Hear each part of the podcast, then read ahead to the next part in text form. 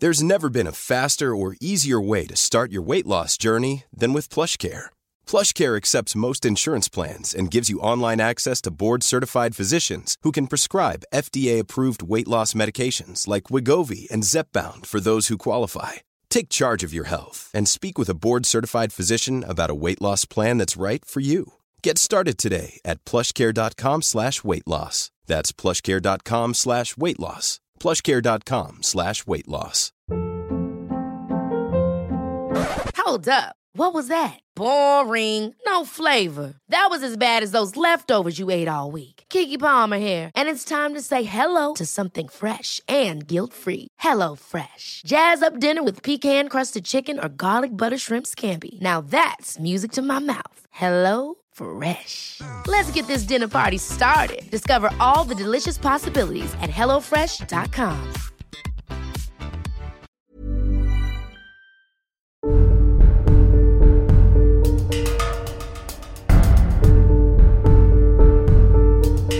From Justice, this week, Edwina's In Conversation. Yes, from the cobbles of Corrie in Manchester to lessons from the States, as I chat to a clinician, consultant, and lecturer who's recognised for her pioneering work in the development of gender responsive and trauma informed services. What I was told is that if I was going to work clinically with a trauma survivor, I would be working with them multiple times a week for a very long period of time three to five years. And that would be the only thing that would be effective. But over time, I've realized that people can make a difference in 10 minutes. Today, Edwina's In Conversation with Dr. Stephanie Covington. My work really started because I was interested in working with women with addictive disorders. And then many years ago, I was at a women's conference, and during the break, I was standing a circle with some of the participants, and a woman had on a name tag that said warden. And I said, I don't know any wardens. I don't, which would be your governor. Right. And um, I realized I didn't know anything about women in prison. They'd been totally invisible to me. And then that evening, when I was doing a talk for the community, she brought six women out of the prison to listen to me, and I was standing with a group of women, and I was so taken by why they were in there and I was out here, and I realized it was privilege, and uh, and I realized I needed to do something in the prison, and that was probably 30 years ago. So you got the bug. I got the bug, hmm. and then I went and lived in the women's prison for a few days in North Carolina. What do you mean? How, what, what, what do you mean? I know. That's what the warden said. So I called her and I said, I'm coming back to North Carolina next year. I want to do something in the prison. She said, fine. And then I realized I wanted to live in the prison. So I called her back and I said, I'd like to spend a couple days there. And she said, It's not a hotel. Yeah. I said, I know, but I just, and I have no idea where this came from. I was just compelled. And over the course of that year, she finally gave me permission to come in and live in the prison for a couple of days. And I knew when I left there that was my work. So what was that like? What were the feelings? I mean, obviously it's different when you've committed a crime and it's your sentence and you're never coming out. So I imagine the two experiences will still be different, but it's the closest you, you'd probably get without committing a crime. So what were the feelings? What? Well, yeah, I think it's really different because I knew I was coming out. But um, I can tell you it was overwhelming. Just the first experience of a few hours of having every choice taken away, your freedom taken away, not knowing how to navigate, not knowing what was expected of you. There's so many things. I mean, the next morning going to breakfast, and on the top, it was a cafeteria style, and on the top ledge, there were some apples. So I went to reach for an apple, and the woman behind me said, Oh no, those apples, the fresh fruit's only for the staff. And the interesting thing is, my immediate reaction is I wanted to steal the apple, and that's not something I do. Um, so I, I thought, oh my God, I can't do that. I'm here as a guest But the, the apple was put in front of you so as to Yes, tease you. Exactly. Exactly. I got in trouble the first night. I didn't realize that you're not supposed to talk after a certain hour. They didn't explain anything to me. So I was treated as though the staff didn't know I was visiting, nor did the women. Right. So they thought you were. They thought I was. I, they you were there I, on a sentence yes, like them. that, yeah, that's what they thought. Did anyone ask you why you were there? No, it's interesting. No. Women didn't ask about what what made me come here or Did you have a line prepared? I did have a line prepared, but what's interesting is they share that with each other after they know each other a little bit. They, first, the experience is the women start to size each other up, kind of, And you could see that some of them felt safe with each other, some they were more reluctant, but no one really pressured me to share anything like that. Mm. But over time, um, those couple of days, women shared stories with me of really difficult choices they had to make, particularly around their children. So when I left, it was so funny because I really wanted to do this. I mean, I really pushed to have this happen because mm. you don't get to do this. Yeah. And and the evening it was a Sunday evening that I was going in. I was actually really afraid. I hadn't been afraid, but I thought, why did you get yeah. yourself into this? This is nuts. Um, but then the last day I was there, they told them I was just visiting, and they said they asked me. That some of the women said, "Were you afraid to come here?" And I said, "Yeah, I was." And they said, well, "Did you think we'd hurt you?" And it wasn't that. I said, "Actually, I was afraid you wouldn't speak to me." How interesting. I, yeah, I really was afraid I'd be isolated. Isn't that interesting? And they weren't cross to find out that you'd sort of no. They were very. Them, they were but... really curious. Right. They were very curious about why I would do that and what did I, you know. And I didn't even know why at that point. Yeah. But I knew when I left that this was my work. I didn't and know how it would be. I didn't know at the, at the time I was had this 3-year consulting job with the Betty Ford Center to redo women's treatment and that was considered a real plum job, but I knew when that was over I was going to be doing mm. work with women in prison. I didn't know how or what, but I just And you it. said that was about 30 years ago? Mm-hmm. Mm-hmm. And so can you explain a bit more about sort of trauma. We know that women around the globe end up in prison and in difficulty uh, for all sorts of reasons, but the levels of interpersonal violence are very high, domestic violence, things like that. So, can you explain why people, whether they work inside a prison or whether they work in a community group or whether they work in a school or anywhere, why we should all actually have a, a better understanding of trauma and how it affects people? Yeah, well, women who are justice involved women have the highest rates of violence in their lives. And what we've learned over the years is people who have a trauma history that very often this is the piece that's underneath their mental health problems, their substance misuse problems, aggression and violence, physical health problems.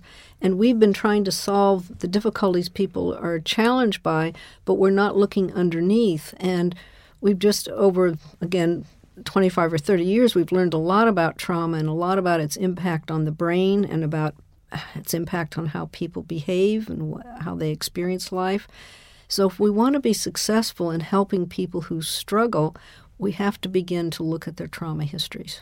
And a lot of your work is really about demedicalizing this stuff, which can be quite a challenging thing to talk to people about, particularly if they're from um, a medical background. But you yourself come from the sort of educational end of psychiatry and psychotherapy, don't you? So could you say a bit about um, your journey from the more medicalized end? Yes, because, you know, originally the way I was trained and what I was told is that if I was going to work clinically with a trauma survivor, I would be working with them multiple times a week for a very long period of time, three to five years. And that would be the only thing that would be effective. So I, okay. And I would do my clinical work. But over time, I've realized that that really is a misunderstanding. That we all can make a difference, that even very small things make a difference. People can make a difference in 10 minutes. Mm. And um, so that the people, particularly if we're talking about women in prison, all the staff in a prison can be making a difference in mm. terms of their tone of voice, their attitude, the way they treat people. When we think about our programming, when we think about how you run a facility, all those things make a difference in terms of how a trauma survivor experiences it and whether or not she's going to be open to other programming and having other programs be effective. So, uh, how I was originally trained, I've totally discounted at this point. Right. um, so, I'm a member of staff in a women's prison and I come across um, a woman who looks a bit distressed. What do you mean I can make a difference in 10 minutes? Explain to me what I'm meant to do if, uh, if I come across a woman who's really distressed. You can say to her, you know, I just realized you looked really distressed. Is there is there something that you'd like to talk to me about? You can say something like, you know, so many of the women here we've learned have had really difficult life experiences, and we have people here who can help you. And you can even say, uh, there's some things I can teach you or demonstrate for you that are really good things to help comfort and soothe yourself if you're feeling distressed. Hmm. So, in a very short period of time, anybody can do these things. It does hmm. not take any kind of major. Uh, I was going to say because it sounds rather simplistic and easy. it is easy. Oh, yeah. Yeah. And I guess that's the magic of it. They're simple things, they're easy things, and part of what I've tried to do more recently in my work is sort of demystify all of because he, people hear trauma and it's it's a difficult word. Th- These are really difficult experiences. People are worried they're going to hurt somebody or, or harm somebody by doing it wrong. But there's so many things we can do in just the way we we talk to people. because becoming trauma informed can sound maybe a bit jargony to some mm-hmm. people, but from what I've seen, it's actually about reducing violence. And certainly in the prisons in our country, we're needing to reduce violence across the board. So, is that really at the heart of changing the way staff work and how they interact with the residents? Well, I, I think that when we're working with people in these custodial settings, both actually men and women, who've had histories of violence in their own personal lives and have been violent, we have to work with this both ways. We have to work with them as victims of violence as well as victimizers. Hmm. And often we take someone, your criminal justice system, the U.S. criminal justice system, has been designed to work with people who hurt other people. Hmm. But what we've forgotten is people who've been hurt hurt other people. Exactly. And we have to acknowledge both sides of that. In our country, there's always a debate about, and um, the discussion is the victim and the perpetrator, like they're never the same person. And of course, they're more often than not the same person. It's like the victim's yeah. outside the walls and the perpetrator's inside the walls. And it, that's not helpful. No, and, and no, particularly in the criminal justice system, the victim and the victimizer are usually the same person. But we've only focused on one piece of the equation, and therefore I don't think we've got it right. And what about the gender piece? Because working in a gender responsive way is so important, but can you sort of demystify what that means? Because I think there's um, a bit of an, a misunderstanding also around around this topic. Sure. Well, you know, Edwina, in the beginning, talking about gender, we just talked about male and female, and we sort of had this binary system. And now we're looking at gender on a continuum, that there's some people who are transgender, they have moved from one sex to the other. There are people who are gender nonconforming or gender fluid. There's this different language. But when we look at some of the differences in terms of trauma, and I'm going to go back to uh, boys and girls, men and women, um, both boys and girls are at risk for physical and sexual abuse in their childhood, particularly from family members, people they know. But the difference happens over the course of life where an adolescent boy is at risk from um, essentially people who don't li- like him, such as if he's a gay young man, a young man of color, he might be a young man transitioning, a gang member. So he's at risk from people who often dislike him, whereas the teenage girl is at risk in her relationships from the person to whom she's saying, I love you. And then in adult life with men, a man's greatest risk for harm comes from being a victim of crime by a stranger. But the woman's greatest risk for harm is in her relationships. Hmm. So when we work with women, we're working with women who very often have been harmed over the course of their life by people they knew that they were in relationship with that supposedly loved them but hurt them. It's very unusual to work with a man that way. Right. But And of course, you, I'm sure you do come across men where that has happened. But Yes. generally speaking, when Just- you're looking at populations, that's It's the, just less That's the norm. Right. And the transgender population has the greatest risk for harm. And we haven't even been talking about them much in our mm. society. They've sort of been on the sidelines. So we know that this is part of the history, and we know that men, the risk is different for harm and the response is different. Mm. And so when we're being gender responsive, we're really responding to those differences in order to be more impactful and have programming that's more effective. because sometimes people will say, well, you're treating women in a preferential way, and that can sometimes creep in, which uh, which I think is unhelpful. So you wouldn't say that it's about treating someone preferentially. Absolutely not. It's not about not about that at all. It's understanding the differences in their life experience and then how do you reach them because actually working with men in trauma is a different experience because it's much harder for men to even admit that they've had abuse and trauma they often carry a lot of shame that they haven't been able to protect themselves. Uh, it's hard for men to be vulnerable and to share painful feelings. So we work with men differently. Um, and, you know, we, we work with men that have had really major criminal histories and created really horrific crimes, particularly in the United States. They have very long sentences. They've been in isolation units for 10, 20 years. Um, and we're working with them through the lens of trauma, and we're working effectively. Talking about your work, could you explain exactly what it is you do? What do I do? Um, How would you explain? Well, I do. I think I do things on multiple levels. I do a certain amount of training and trying to create organizational change in these large systems. So that means changing training, uh, administration, and staff.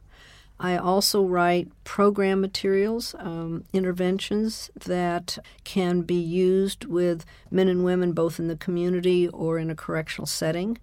And so we use this language, trauma informed, as trying to educate people what trauma is, and then trauma responsive, trying to get them to respond to what they know and change policies and practices. And then trauma specific is what we actually do with the people we serve. So I do things on multiple levels. So it's the training of staff, Mm-hmm. it's putting programs into prisons for the residents. And there's a piece, isn't there, about environment, Absolutely. which is very challenging in a in a prison setting. That's part of the organizational changes. How do you help prisons look at their environment? And their environment is the physical environment, such as paint on the walls. It's it's the noise, the yelling, the clanging. Um, it's um, the way that they. It's where they where we where we even put prisons are usually in isolated areas. Sometimes where family members can't visit. That's part of the environment. Um, it's the attitude of, of staff, how they how they treat uh, the people who have been incarcerated in these institutions. That creates the environment. There are all these pieces, so that's part of the organizational change that I'm trying to have my work impact. Can you say a little bit about triggers? Because if women have suffered trauma before they come into prison, certainly being arrested and put in prison is a very traumatizing event as well. And of course, we know that once they're on the wings, and as you said, the noises, it's enough to sort of trigger someone back. But what do you mean? What what does the word trigger mean? What what is that? Well, a trigger's the word we use to describe something that a trauma uh, survivor experiences. A, a, trigger can come from a sight, a sound, a smell, and when the trauma survivor experiences it, it pushes her back in time and she's flooded by the feelings she had during the traumatic event. So the criminal justice system is filled with triggers. There are the loud noises, there's the clanging, there's the experience of being restrained, putting in isolation, having a handcuff, being cuffed. Um, they're just all kinds of things that we do in a very automatic way that for someone who's ex- had a traumatic experience, let's say a woman was restrained and physically abused, so now she, or she was restrained and abused as a child or sexually violated. Now she's an adult, someone restrains her, and her mm. body responds as though it's been threatened, and she reacts to something that has happening now that's actually connected to the past. Right. And it's at that point where the woman can become violent. Exactly. And under usual circumstances, from what I've seen, that's when an officer might have to restrain someone and maybe take them to the segregation unit and isolate them from from everyone else. Which, uh, yeah, when you take their trauma histories into account, it seems like you're then punishing someone for feeling fearful Right. and angry about something that happened to them in their past. Because exactly. So sometimes just our automatic ways of, of doing something escalate the problem you don't want to have happen. And so uh, very often we find that as we're training prison officers and other people to understand this, it then helps them to respond in a different way, in a more thoughtful way, versus you did that, I'm doing this. Hmm. Stepping back and thinking, saying to her, You seem really distressed. What can I do to help you? I often think of an example of a male member of staff unlocking the door to a woman's cell, and if she's lying on her bed and she's been the victim of sexual abuse and has maybe been raped throughout her whole life by someone in her household. That very moment of the man walking through the door and finding her lying on her bed, you know, that would be enough to make anyone. That that could be the trigger. Yeah. It could be that. And they, so they, it comes from all kinds of places. But the difficult thing is that often staff might not know this. Most staff don't know this. It, it is not, in general, it's not part of your training academy. It's not part of, uh, you know, I'm from California. We're just putting this piece into our training academy because we know now that when officers understand this, it helps them to think about how to behave differently because they've really been trained to respond to escalating violence versus being trained to think about what does that behavior mean. Um, but you know, we also want the staff to think about these issues in their own lives. We're, we've been talking about the women or the men in the criminal justice system, but so often the staff members have this history also. And very often they haven't acknowledged it, they've pushed it aside. And so they also can be in a vulnerable place around all this. And how does that impact their work? Can you give me an example? Well, let's imagine that someone is a correctional officer. They have this history, and um, they go to a training, and you're going to find different people respond in different ways. Some will say, "Oh, this makes such sense." And, you know, this is part of my life, and I really need to learn how to manage my feelings better and my responses. You might have someone else saying, I had this in my history, and I pulled myself up by my bootstraps, and I've There's never been a faster or easier way to start your weight loss journey than with PlushCare. PlushCare accepts most insurance plans and gives you online access to board-certified physicians who can prescribe FDA-approved weight loss medications like Wegovy and Zepbound for those who qualify. Take charge of your health and speak with a board-certified physician about a weight loss plan that's right for you. Get started today at plushcare.com slash weight loss. That's plushcare.com slash weight loss. plushcare.com slash weight loss. Life is full of what ifs. Some awesome, like what if AI could fold your laundry? And some, well, less awesome, like what if you have unexpected medical costs?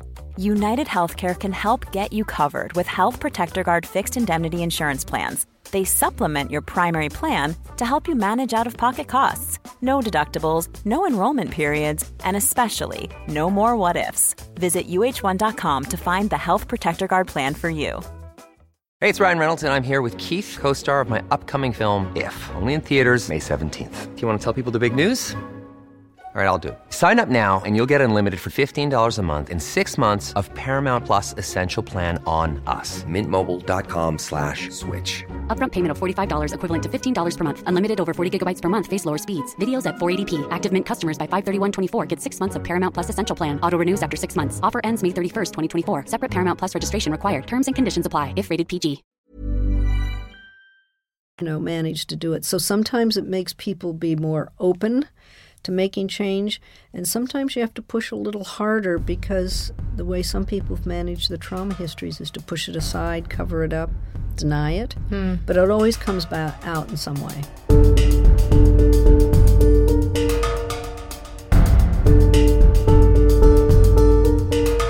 From Justice, you're listening to In Conversation with Edwina Grosvenor. This week, Edwina is speaking to Dr. Stephanie Covington. Can you explain a bit more about um, your work in the UK, how long you've been working here, where you think we are as a system today? Um, you know, the first time, actually many years ago, I came and I worked in Oxford with a probation service. But the more recent thing was 2012, a conference uh, at the Institute of Criminology in Cambridge, and I spoke about trauma. And a small group of women got together and said, "You need to come back and." And, and start talking more about it. And you were part of that group. So that was 2014. And so now I've been working here regularly since 2014, sometimes every six months, sometimes once a year. And what I see happening is there's just such a more open and willingness now to talk about this. And Compared see, to America? Or well, I see compa- compared to where it was before, Right. and also compared to America, you're not you're not as punitive as we are. When I've gone into the women's prisons and saw a woman that was supposedly was in an isolation cell, and how she was managed compared to what it looks like, for example, in California, is so dramatically Hmm. Less different. guns. Yes, you you don't, yeah, your guns, your all your weaponry, you're you're just less punitive and harsh, but there's still room for improvement here. It is, you know, I I do think you're a, a a better, more humane system than most of the things that I see in the United States, and I also see changes happening and people embracing this and wanting to do it differently. I think it makes sense to people when they understand it. I think mm. that's part of why it works. Is people's light light bulbs Yeah. go off and they say, "Oh, Yeah. And I think it allows people the time to reflect on why people go to prison and what for. And at the end of the day, the judge hands down a sentence. The punishment is the loss of liberty. And as far as I'm concerned, that's it. You know, from there on in, we're there to care for that person to make sure that they come out and are less likely to cause any more harm to themselves or to other people. Um, but we seem to have lost that somewhere over the decades. It's the same thing, you know. When I'm often one of the things that I've often done in prisons, when I go in as I and working with staff, I ask them, okay, what is your belief system? And I have them. I put a big line up on a wall, and I say, at one end, do you believe going to prison is the punishment? At the end, of the other end, I say, or do you believe once someone's in prison, we need to punish them? And in the United States, the staff is usually 50-50 on that. Hmm, half be- half believe prison's sufficient. The other half say no, they're here and they need to be punished. Hmm. So we see a difference in the belief system of staff. And that's quite interesting because I think that has implications for the training academies, whether it's in the UK or America. You know, it's like these people are going into the prisons without being given clear guidance on what their job is, what's expected of them, and really how to look after these people. Exactly. So it's, you know, I think as societies, both American and British, in many ways, many citizens have really distanced themselves from prisons. They, don't know what goes on there. They don't even know where they're located. They don't know anyone who's been in one. And yet, prisons belong to us as community members. These are our institutions, and I think we need to take responsibility for them. Absolutely. So when the staff are trained, and then you have the residents running their groups. In an ideal world, that's all going brilliantly well. Everyone's engaged, everyone's rowing in the same direction. Is it actually a culture shift you're looking for inside the prison? Absolutely. Absolutely. So we want staff to be trained, all staff, all administration, all staff to be trained. Understand trauma, to understand the difference between a man and a woman and why their trauma histories might be different. Exactly. Understand how to respond. Um, and then we want to put in these trauma specific interventions, which what we're beginning to do here, uh, where you can train the residents to be the facilitators of the groups, uh, which also makes them very impactful. And if we do, I believe, and we, we've seen is over time, we can change the culture of institutions by doing these things. And that's ultimately the goal. And then the evidence and the research from America says that once once that culture shift has happened, or you know these the way this way of working has been adopted, what does that mean for levels of violence and harm to self and harm to others? Those numbers go down dramatically. The suicide attempts go down, the harm to self goes down, the harm to others, both to other residents as well as staff, that goes down. And there's research on this Yes. that people can find. Yes, because this yes. is always the big question. Yes, there's research and you can find it.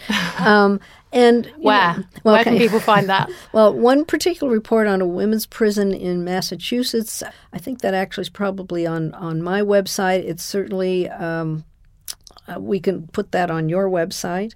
Um, the research on what's happened using these interventions, both exploring trauma for men and healing trauma for women, that research is also on my website.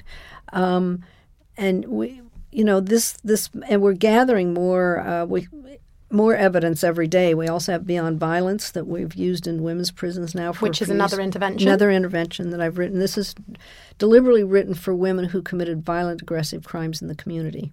And what we can see is there's an impact both on the women who participate in these. Also, it, as you said, it changes what's happening inside the facility. Um, that when the women begin to make changes for themselves, it changes their behavior in a way that facilities become safer. And how far ahead would you say the work in the women's prisons are compared to men? Because people say, well, men suffer trauma too. Why is everyone always talking about the women and, and their problems? I know you're working in the male prisons in America, but mm-hmm. how many years behind is the work with the men, would you say? In the United States, in those prisons, I would say the men's work is probably two years behind the women's. Okay, so not too far. No, but the numbers are even greater. We've Mm. actually had even because our we have a larger male population. In the UK, you have four thousand women approximately in prison, and we right now in California have cut our population in half, and we have about six thousand in California alone in prison. Right, and it was 12. It was twelve. Yeah. Yeah, and but and that sounds really good. But what a lot of people don't realize, many of those women are now in what we call our county jails. They've gone into. Uh, right, so they're not really. They're not out, in the community. No, no, they're just in. They've a, been moved. They've been moved Yeah. into a facility closer to home. Actually, many of them. So some are out, but it's not like they're out out. So we have these huge numbers, and so the men's work is a little behind the women's because we started with the women. Um, but as soon as we were successful, the women they wanted in the men's, and uh, so we're moving right along. So it sounds actually like this work isn't about staff and people in prisons. It sounds like it's if you're a human being working with a human being that this is relevant.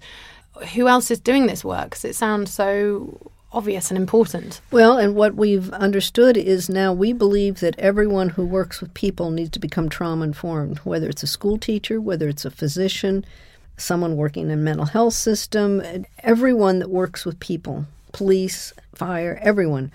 And so there are some communities in the United States who are really taking this on across all their human services. And in fact, the city of Philadelphia, which is a fairly large metropolitan city, hmm. is working to becoming a trauma informed city. Wow. What I mean, how, how does how That's does that huge. work? That's huge. Well, just think about all the services that are provided in a city and what that means about training employees across across the board in every agency facility. This is a huge undertaking. And who would it have been at the top? Because leadership is so key. Leadership. Who would it have been in Philadelphia that had to say, right, I green light this, we're, we're going to do it? Well, number one, Philadelphia is a city that's had multiple problems. There's a certain, you know, it's a historical city to us, um, but it also is a city that has a lot of racial issues, a lot of violence, poverty, hunger. And I think a group of city officials, plus a colleague of mine, actually, Sandy Bloom, who's a psychiatrist who's worked a lot with trauma and with environments, and they have started thinking about this a few years ago. And the mayor said, let's do this. Um, district attorney said, I agree. And people in leadership positions came together, created a team, and said, okay, how do we move this forward? And they know this is not a short term process. And this is the other thing that happens in our communities or with our leadership. If it's always changing, how do you get any leadership to follow through? You know, culture change in a prison is a three to five year process taking a city and thinking we're going to make this trauma informed, you have to think long term. So you have to have people who are committed to this process long term, even if their role changes or if their job title changes. There has to be leadership holding this and moving it forward. And Philadelphia's put that together. They've made a commitment personally and as a community. So, what about the services though? Because historically and generally speaking, most of our services don't address trauma and they're not written with either a woman in mind or a man in mind. So they're sort of gender neutral or, or written for men and given to women. So that, of course, would cost a lot of money because that involves rewriting all our services. And so, Well, you first, know, everyone always says there's no money, and, and that's always a reason not to do anything. well, number one, a lot of money is spent and wasted. Correct. So it isn't like there's any money. No, all these services have money. They just don't use most of them don't use their money wisely, quite honestly. Yeah. Um, so yeah, there it's how the money is allocated and used. Training needs to happen. It takes costs money to train. But once that starts to happen, people begin to see how to make changes within the context of what they're doing. And the good example was the Framingham Prison for Women that got no money and changed their mental health services inside a prison and did this because they bec wanted to do it and became smart. Hmm. So I am quite certain, oh, I can find out more about it, but I'm quite certain that millions of dollars, billions of dollars was not given to Philadelphia to do this. But as a community, they made a decision, and they made a decision about how to use their resources. And we also know that a lot of money goes into our prison systems, and we are not getting the results that No. we as the taxpayer should No. should be seeing. No, Um, we're no safer, and the people inside the prisons are no safer, and the staff are no safer. And this is actually what's uh, changing what's happening in the California prisons is because finally the state legislative body realized that we spent more money on our prisons, $8 billion a year, and we paid $6 billion a year for education. And they said, no more. And so guess what? Change is going to be made. And it was an economically driven decision. So, if you had a message for, I don't know, our politicians in this country, what what would you be urging them to do when it comes to our prisons and the situation that we find ourselves in at the minute, which is not a particularly good one? What would your message be? I think what I would really encourage them to do is to look at this whole concept of trauma and create a plan, a longer term plan, 18 months, three years at least. Which actually, in the grand scheme of things, isn't that long. But No. for a politician, that's quite I know, I know. Um, and and put the pieces in place so that even if someone was changing jobs and changing role, that something was in place that people could follow, and that there were markers along the way, and there was a strategic plan the way you'd run a business, uh, with a plan, and um, move this forward throughout your system.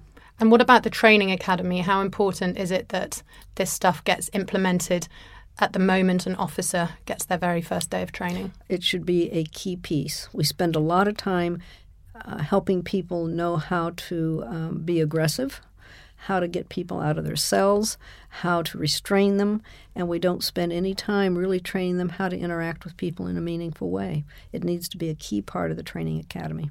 So I often think about the fact that if my liberty was removed, even if I was locked into the nice house that I have with sea views, if I was without my husband, without my children, without access to my friends and my wider family, that that would just be terrible if my movements were controlled by the state, my food, my clothes, even being in the house that I love.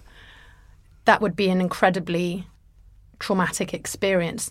So, why is it, do you think, that we still deem it okay today to put people in sort of dilapidated Victorian buildings to serve a sentence? But even if they're upgraded and they build a nice new shiny prison, I mean, what what would a trauma informed prison look like? What are the type of prisons that, if it's prison at all, what should what can you conjure up in our minds to give us an idea of what actually we should be moving towards as a country?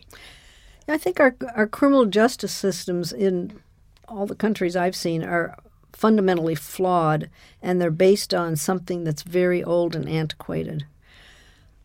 I my guess is when I look at men and women's facilities that maybe 10 or 15 percent of the people there may need to be in a custodial setting because we know have no idea how to reach them or help them and they do need to be there for community safety. But the vast majority of people have no need to be there whatsoever. They need to be in their communities receiving services. And putting locking people up and putting them away doesn't make any sense at all. And even if you were going to put a certain percentage into a secured environment, then I think you would set up that environment so you teach people how to live in community you set these up as um, places where people are learning how to be with other people and how to manage life and so forth. Nothing like what we have today. It makes no sense. No. It makes absolutely because people come out worse than when they went in, and that that makes no sense. And we know in our country um, we have 4,000 women roughly in prison. The numbers are always fluctuating, but around that mark. And 84% of them are in for non-violent crimes. Some women are in for not paying their TV licenses. And when I say that to people that I know, they don't believe me often. Um, but it's true. So, how do you think if we're talking about women in particular um, on this point, how do you think women in the UK could be looked after? Yeah, in the UK, you have this very bizarre thing where you have these women, nonviolent offenses for these very short crimes, put in a custodial setting that's very expensive to operate, that doesn't solve anything. These are women that need to stay in the community, that need to stay with their family, and they need to be able to get the services they need in their community, whether it's services because they have a substance uh, misuse problem, or there's domestic violence, or she needs help with job hmm. skills, mm. or the whole range of things that so women. You're talking about with. women's centres, exactly. Mm. Really functional uh, places where women can get the services they need. But to have the percentage of women you have that go in for these very short sentences does nothing except disrupt her and her family. It makes everything worse. Yeah, everything worse. Their children go into care their mental health problems get worse, they get more violent, even if they weren't violent when they came in. I know that if that happened to me, if I was imprisoned and removed from my children for not paying my TV license, I would become incredibly right. aggressive. Yeah. And that is. Because it doesn't make sense. No, no, it's absolutely anger producing. How do you feel about abolition? I mean, you said that actually there are some people that need to be kept um, away from society, and I and I think I'd be inclined to agree with you. There are some people sort of beyond reach, but are you an abolitionist? I certainly don't believe there's value in prisons. And will we ever get there? That's always a question. But I think we can look to Norway and the men's prison in Norway that is set Halden. up. Halden, exactly. And it's set up, it's totally different than any other prison in the world. And they decided that they were not going to have a traditional prison. Um, and I'm reading one article about it. Haven't visited there, where someone said, "Well, we thought we'd do, you know, no fence, and the meals are decent, and the rooms are decent, and there's views and nature." And and he said, "You know, we think it's useful for the men who are here, but it certainly is much better for the staff." yeah, I think people forget that people work inside prisons. And it has a huge impact on staff to work in these really challenging places, very Absolutely. challenging places. But my hope would be that we as human beings would relook at this as a solution and realize our old solution from many years ago, from hundreds of years ago, is now a problem. And a problem we can't afford. No, we can do better. Stephanie, it's always an absolute pleasure to talk to you. I find it so fascinating debating these points. And um, thank you so much for speaking to us today. And thank you for inviting me. I love our conversations. Edwina was in conversation with clinician, consultant, and lecturer Dr. Stephanie Covington.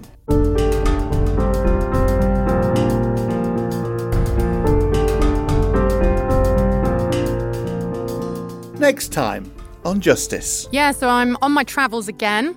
This time I'm off to the North Midlands to Drake Hall Women's Prison for a mini tour and a chat to the governor there, Carl Hardwick. You arrive as a woman and you're just bombarded with all these very, very negative notices about firearms and don't bring drugs in, and if you have violence perpetrated against you, do this. We've completely changed that starting point. It's a room with pictures now and a television that has a run of other women who've been at Drake Hall talking about their experiences in a positive way, and it's about a fresh start.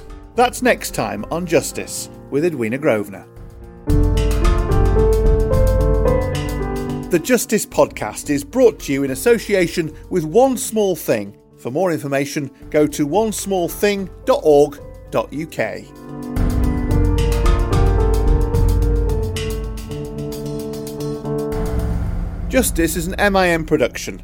For more information, go to madeinmanchester.tv.